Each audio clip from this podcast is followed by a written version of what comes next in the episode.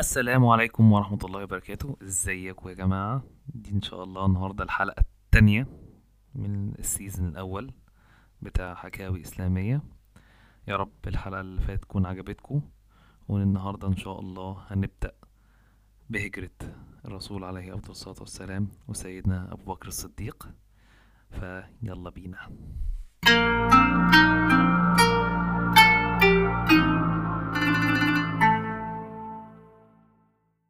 هجرة الرسول عليه الصلاة والسلام وسيدنا أبو بكر الصديق رضي الله عنه من أول ما بدأت وهي مليانة بالصعوبات الشديدة. بعد ما قريش عرفوا إن المسلمين بدأوا يهاجروا خلاص قرروا إنهم خلاص لازم ده ساعتها كده اللي هو ما ينفعش هو هيجي هيبدأ يدعو الناس في الإسلام وكمان هيخلي الناس تمشي وتسيب عائلاتها وتروح تهاجر. فساعتها قرروا قرار إنه خلاص لازم نقتل الرسول عليه أفضل الصلاة والسلام. بس يعني اشمعنى دلوقتي؟ اشمعنى يقتل الرسول عليه الصلاة والسلام دلوقتي؟ ما كان في 13 سنة بيدعوا فيها الناس للإسلام. ليه ما قتلوش قبلها؟ لو كان قتلوا الرسول عليه الصلاة والسلام كان هيحصل مشكلة مع عيلته بنو هاشم أو قبيلة بني هاشم اللي هي كانت عيلة كبيرة في مكة. واللي كان بيحصل زمان إن لو في حد من قبيلة قتل حد تاني من قبيلة كان بيحصل حرب بين القبيلتين أو بتحصل مشاكل كبيرة. فساعتها عشان ما يحصلش حرب أو ما يحصلش مشكلة.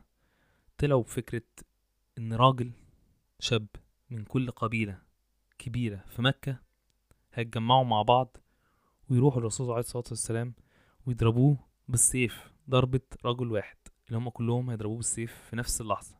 عشان ساعتها هيكون اسمهم إن راجل من كل قبيلة كبيرة هو اللي قتل الرسول عليه الصلاة والسلام. فساعتها بنو هاشم مش هيقدروا ولا يحاربوا كل القبائل ولا هيقدروا يعادوهم كلهم.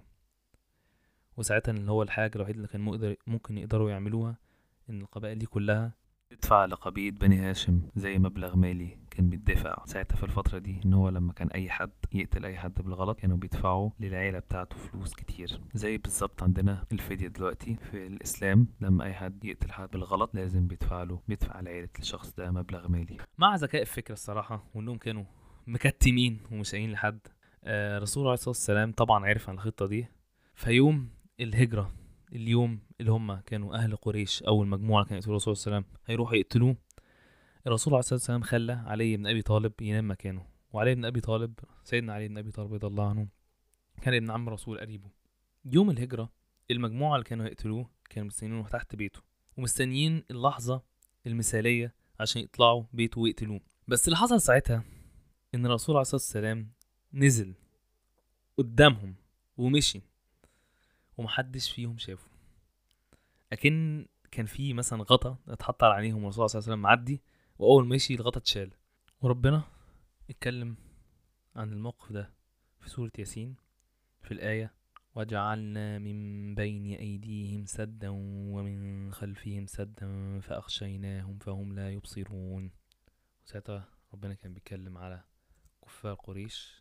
وإنه الرسول صلى الله عليه وسلم عدى من قدامهم وإن كان في زي غطا بينهم فما شافوش الرسول. وبكده بدأ مشوار هجرة الرسول عليه أفضل الصلاة والسلام وسيدنا أبو بكر الصديق. بس هل تفتكروا إن كبار قريش سابوهم كده في حالهم خلاص؟ لا طبعا. دول وصل بيهم الموضوع إنهم حطوا مكافأة مالية على أي شخص أو مجموعة من الأشخاص. هيقبض عليهم أو هيقتلهم. وإن الجايزة ساعتها وصلت إن اللي هيقبض عليهم هو يقتلهم هياخد 100 جمل. بس عشان نفهم أكتر يعني إيه 100 جمل الجمل ده بالنسبة لهم فترة الجاهلية أو فترة العرب الجمل ده بالنسبة لهم كان أول حاجة وسيلة مواصلات وكان بياخدوا منه لحم وكان بياخدوا منه لبن وكل الكلام ده. بس هنقول إن هو كانت وسيلة مواصلات بس. فدلوقتي تعالوا نشوفها بأيام دلوقتي لو حد هيجيب عربية أو نقول الجمل ده كأنها عربية وإن متوسط العربية أو العربية القليله قوي كمان هتكون بإيه؟ حوالي 200 ألف جنيه. فقولوا 200 ألف جنيه في 100 ده حوالي 20 مليون جنيه مكافأة لأي حد هيقبض على سيدنا محمد عليه الصلاة والسلام أو سيدنا أبو بكر الصديق. فتخيلوا يعني ساعتها حد بيوعد الناس بعشرين مليون جنيه عشان تقبض على اتنين. فلوس اللي هو هتعيشك أنت وعيلتك وأحفادك وأحفاد أحفادك ملوك لمدة 400 سنة قدام. بس فالناس أو معظم الناس في مكة أو معظم الكفار شافوا إن دي فرصة العمر. وساعتها أبو بكر الصديق سيدنا أبو بكر الصديق رضي الله عنه وسيدنا محمد عليه الصلاة والسلام كان معاهم في الهجرة مرشد. كان بيساعدهم ياخدوا طرق مختلفة. وإن في مرة كانوا الناس اللي بيدوروا على الرسول عليه الصلاة والسلام وسيدنا أبو بكر رضي الله عنه كانوا قريبين قوي منهم. فاستخبى الرسول عليه الصلاة والسلام وسيدنا أبو بكر رضي الله عنه في كهف أو غار تحت الأرض.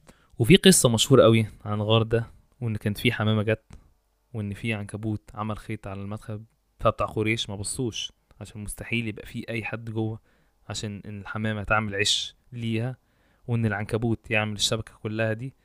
أكيد معناها إن دخل هنا دخل من اسابيع أو أكتر فما بصوش. بس صراحة على ما قد ما القصة دي حلوة وأنا بحب القصة دي جدا. بس للأسف الشديد الحديث اللي جاية منه القصة دي ضعيف قوي قوي وده معناه إن احتمال كبير قوي بنسبة 95% إنه القصة دي ما تكونش حصلت. للأسف. بس اللي حصل ساعتها إنهم فعلا كانوا مستخبيين في الكهف. والغار ده أو الكهف ده. كان اسمه غار ثور. وإن بتوع قريش كانوا واقفين لزق في الكهف لدرجة إن أبو بكر الصديق والرسول عليه الصلاة والسلام كانوا شايفين رجليهم. لو أنت تتخيل أنت قاعد مستخبي في حتة أو كهف اللي هو تحت الأرض شوية وأنت شايف رجلين الناس.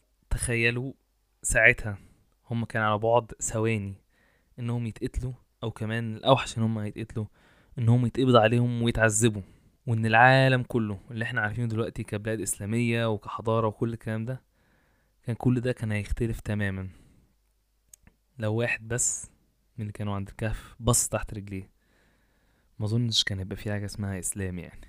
فتخيل سيدنا أبو بكر الصديق وسيدنا محمد عليه الصلاة والسلام كانوا خايفين قد إيه. فأبو بكر الصديق ساعتها كان خايف وده يعني أقل أقل واجب الصراحه فأبو بكر الصديق ساعتها كان خايف جدا وده طبيعي عشان دول كانوا على بعد بصة واحدة بس تحت رجليهم إنهم يتقتلوا. فساعتها قال الرسول إنه خايف وده طبيعي جدا.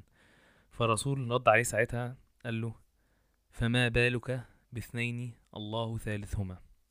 اللي هو ما تخافش إحنا ربنا معانا وفعلا الناس اللي كانوا واقفين عند الكهف ما بصوش تحت رجليهم وكملوا. وبرضه الموقف ده ذكر في القرآن. إلا تنصروه فقد نصره الله إذ أخرجه الذين كفروا ثاني اثنين إذ هما في الغار إذ يقول لصاحبه لا تحزن إن الله معنا. فأنزل الله سكينته عليه وأيده بجنود لم تروها وجعل كلمة الذين كفروا السفلى وكلمة الله هي العليا والله عزيز حكيم. وهم في الغار والرسول عليه أفضل الصلاة والسلام كان نايم على رجل سيدنا أبو بكر رضي الله عنه. في عقرب سام عض سيدنا أبو بكر رضي الله عنه. من كتر الوجع هو كان عايز يعني يا يصوت يا يزعق. تخيل أنت يعني اتعضيت من عنكبوت سوري من عقرب سام. بس من شدة حب سيدنا أبو بكر رضي الله عنه للرسول عليه أفضل الصلاة والسلام كان مسك نفسه وكان من كتر ما كان ماسك نفسه بدأ يدمع. فلما الرسول صلى فلما الرسول عليه الصلاة والسلام صحي من النوم وشافه وشاف الدموع فسأله أنت بتعيط ليه أو كده؟ ف سيدنا أبو بكر رضي الله عنه قال هو إن هو اتعض من عنكبوت فساعتها ودي برضو من معجزات سيدنا محمد عليه الصلاة والسلام لقى الحتة اللي اتعضت من العنكبوت. وساعتها سيدنا أبو بكر الصديق شفي تماما. ومن القصص اللي برضو بحبها قوي من هجرة الرسول عليه الصلاة والسلام وسيدنا أبو بكر رضي عنه قصة سراقة ابن مالك. سراقة ابن مالك كان من أهل قريش وكان كافر ساعتها. كانت عينيه على جايزة المية جمل هي عشرين مليون جنيه. حاجة هتعيشه ملك مدى الحياة. المهم سراقة عرف مكان الرسول عليه الصلاة والسلام وسيدنا أبو بكر رضي الله عنه فطلع على حصانه وراح وراهم. وهو ماشي بالحصان بتاعه شاف الرسول عليه الصلاة والسلام وأبو بكر الصديق من بعيد قوي بس هما ما شافوش فبدأ يجري بالحصان وراه وأول ما قرب منهم اللي هو خلاص هو يعني معاه الرمح في إيده وخلاص قرب منهم إن هو عايز يرمي رمح عشان خلاص هو يقتلهم وياخد المكافأة. الحصان اتكعبل وهو اتنطر من عليه ووقع سراقة قام نفض هدومه وهو مش فاهم إيه اللي حصل. أنا واحد بقالي بركب الحصان يعني طول عمري عشرين أو تلاتين سنة وعمر ده ما حصل معايا فإزاي يحصل دلوقتي؟ فقال خلاص مش مشكلة الحصان اتكعبل فقام. معرفش بقى قعد يزعق في الحصان شوية ضربه ضربتين ولا حاجة. بعد كده كمل قام جايب الحصان تاني وأول ما قرب تاني الحصان اتكعبل واتنطر من عليه. فبدأ سراقة يفكر إن الموضوع مش جايب همه. وإنه لو وقع تاني وقع زي دي خلي بالك تقع في الصحراء بيبقى فيه طوب وطبعا الحصان بسرعة كبيرة أنت ممكن تتشلق وتموت. بس رجع يفكر دول 100 جمل 20 مليون جنيه فرصة العمر. حاجة ما تتعوضش يعني. فقام ركب الحصان تاني وبدأ يجري بيه والتالت مرة الحصان يتكعبل وهو يقع من عليه. فساعتها حاسس إن هو لأ كده كده مش مكتوب له المكافأة دي وإن أكيد في حاجة غلط وإن أكيد في آه زي قوة. معرفش بقى ساعتها أفكر في إيه بس أكيد في قوة هو مش متحكم فيها مش هتخليه يروح ناحيتهم ويقبض عليهم. فساعتها على الحصان وكان رايح لهم بس المرة دي كان رايح بنية إن هو عايز يروح يتكلم معاهم ويحذرهم إن هو في ناس جايين يقتلوه فلما وصل راح حذرهم وقعد يتكلم معاهم. والرسول عليه الصلاه والسلام طلب منه إنه يقول للناس اللي بتدور عليهم إنه يديلهم إنه يدللهم ويقول لهم طرق غلط مشوا فيها. وساعتها الرسول عليه الصلاة والسلام قال له كمكافأة ليه يعني ما بالك بسواري قصرة؟ أو اللي هو إيه رأيك تاخد سوار كسرى وكسرى ده ده اسم الملك بتاع المملكة الإمبراطورية الف- الفارسية ساعتها وسوار ده أو سواري ده عاملة زي ال bracelet أو اسورة بتلبس في الإيد. فسراقة بن مالك مليون في المية حس ساعتها اللي هو okay ماشي اتنين هربانين من بلد آه من قريش والعالم كله بيدور عليهم هو يقتلهم. وأنت بتوعدني بالاسوره بتاعت ملك أكبر إمبراطورية في العالم اللي كانت الفارسية ساعتها. فحس اللي هو "مم، ماشي أوكي خلاص. ومش ساعتها وراح فعلا وكان قال الناس اللي بيدوروا عليه قال لهم على الطرق غلط أو دللهم يعني عن الرسول صلى الله عليه وسلم وسيدنا أبو بكر رضي الله عنه. وساعتها سراقة بن مالك ما كانش لسه أسلم بس سراقة أسلم بعد فتح مكة وبعد سنين كتيرة. وقت خلافة آه، سيدنا عمر بن الخطاب رضي الله عنه في وقت العصر الذهبي للإسلام زي ما كتير من المؤرخين بيقولوا عليه. كان الجيش الإسلامي بقيادة الصحابي سعد ابن أبي وقاص رضي الله عنه. ده اللي هو كان زي ما قلنا اسمه في الأول إن سيدنا أبو بكر رضي الله عنه دخله في الإسلام. كان رجع من فتح أو من حرب في حتة في بلد في الفرس. ساعتها وقت كان أي حرب اللي كان بيكسب من الجيشين كان بياخد ثروة والأملاك بتاعت الجيش اللي قدامه.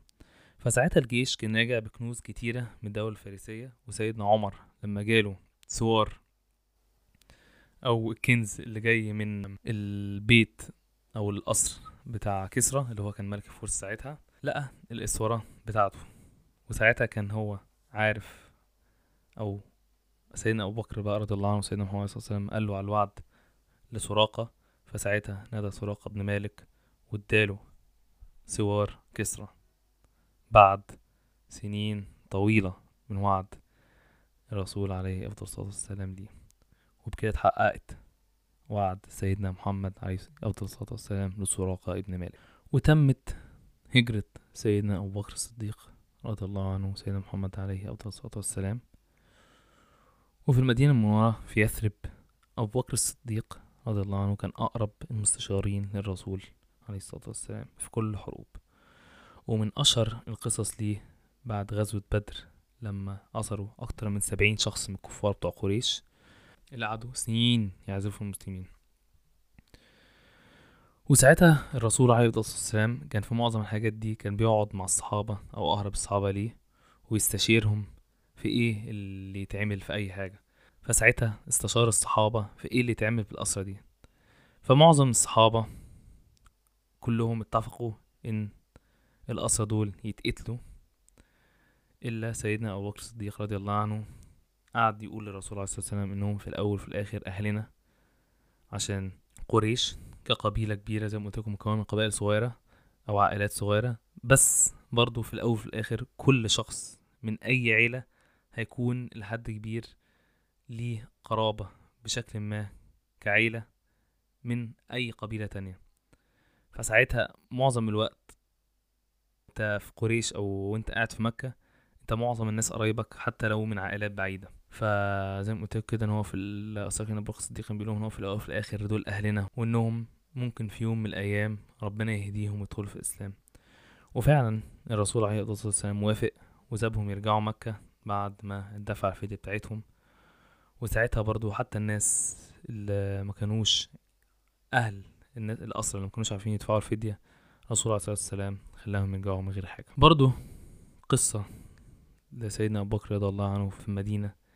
إن هو من كان الصحابة القلائل جدا اللي وقفوا جنب الرسول عليه أفضل الصلاة والسلام وقف وقت غزوة أحد لما أهل قريش كانوا متغلبين على المسلمين.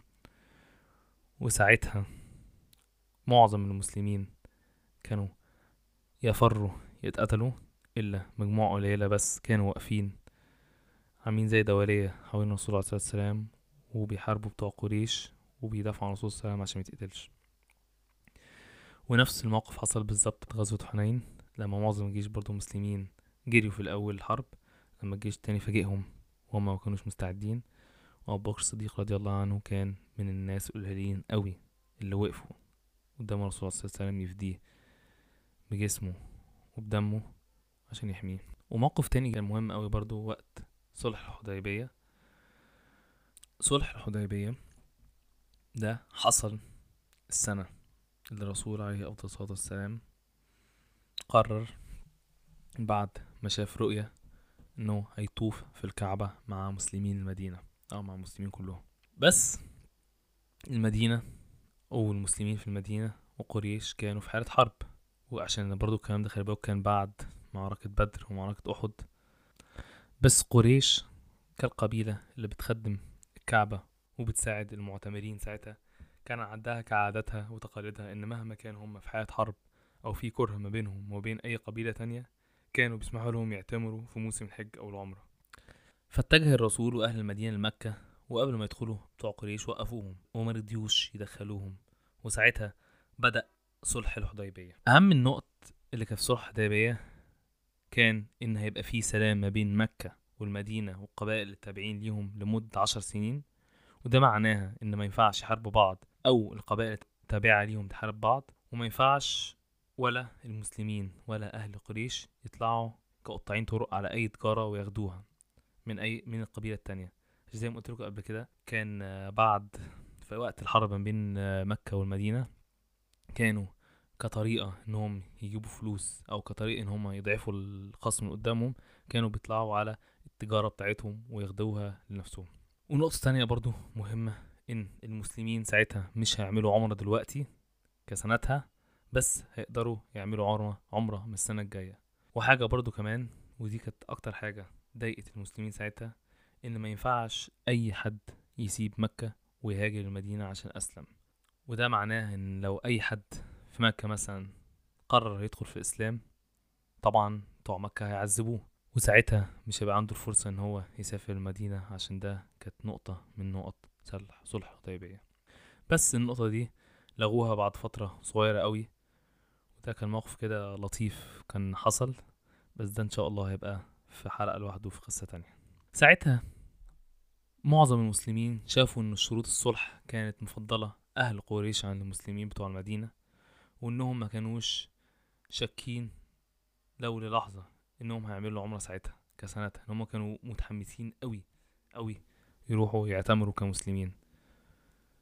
فدي كانت حاجة ضايقتهم قوي وكان من أكتر الأشخاص اللي عبر بحزنه واستيائه عن الموضوع ده للرسول عليه الصلاة والسلام كان سيدنا عمر بن الخطاب.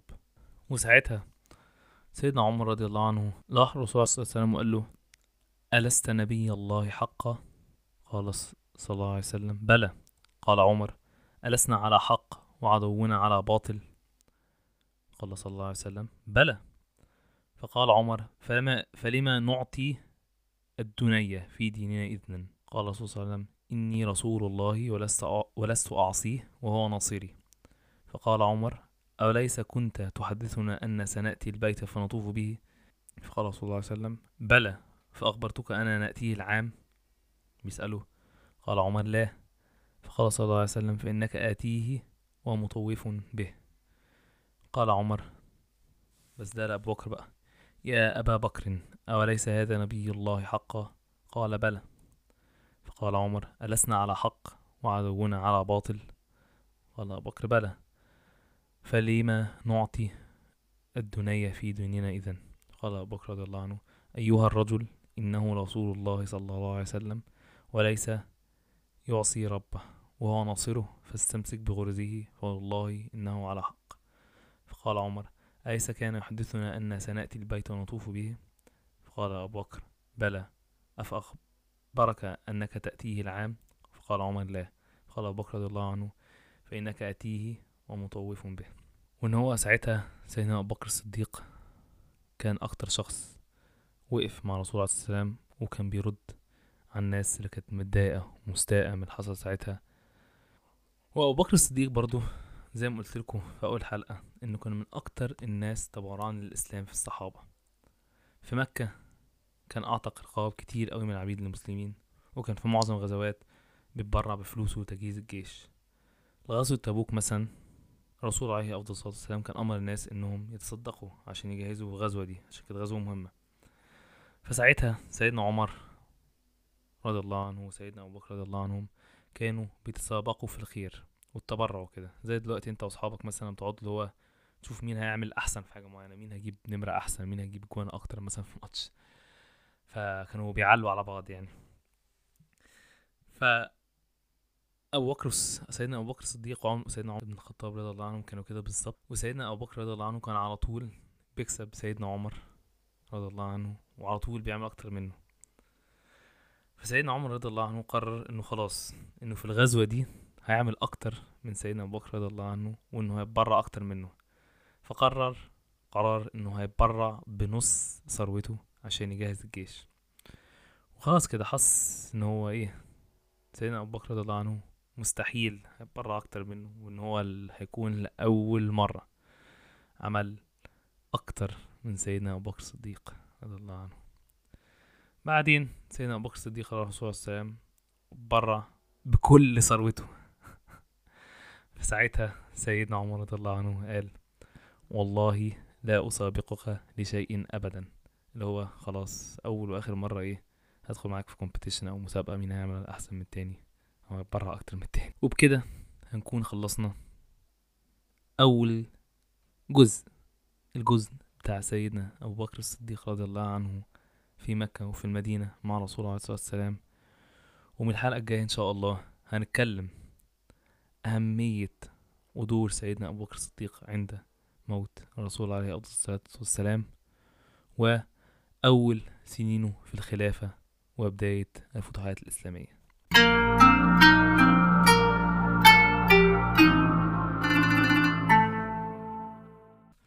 وبكده هنكون خلصنا حياة سيدنا أبو بكر الصديق مع سيدنا محمد عليه أفضل الصلاة والسلام. ومن الحلقة الجاية إن شاء الله هنبدأ نتكلم عن مشوار سيدنا أبو بكر الصديق كأول خليفة للدولة الإسلامية ودوره الكبير قوي في حروب الردة وفي بداية الفتوحات الإسلامية في الدول الرومانية والدول الفارسية.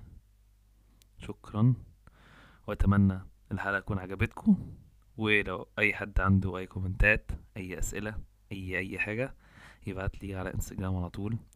Islamic Stories حكاوي إسلامية شكرا يا جماعة ومستنيكم الحلقة الجاية إن شاء الله. السلام عليكم ورحمة الله وبركاته.